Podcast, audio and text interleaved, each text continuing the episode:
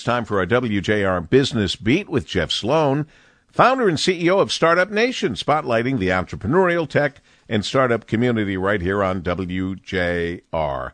Good morning, Jeff. Good morning, Paul. So good to see live events rolling again. And in the entrepreneurial and tech sector here in Southeast Michigan, we've got a good one to tell you about. The inaugural Michigan Tech Week event will be held in Detroit this week on October 12th and 13th at the Gem Theater and will feature speakers, panels, and networking opportunities, all intended to keep you informed about what's happening in our tech ecosystem and how you can get involved. In addition to hearing from and learning from tech leaders, you'll also, of course, have the opportunity to do some really good networking with potential partners, vendors, perhaps future employees, and even potential investors. There'll also be a pitch competition in which entrepreneurs will have a chance to win $100,000 that competition sponsored by the Song Foundation.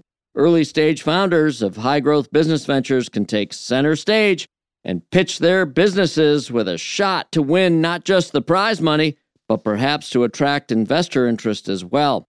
Ted Veli, co founder of Midwest House and a Michigan Tech Week coalition member, said building a successful tech company can be a great thing for a few people, building a vibrant tech community can be a game changer for a whole region, he said.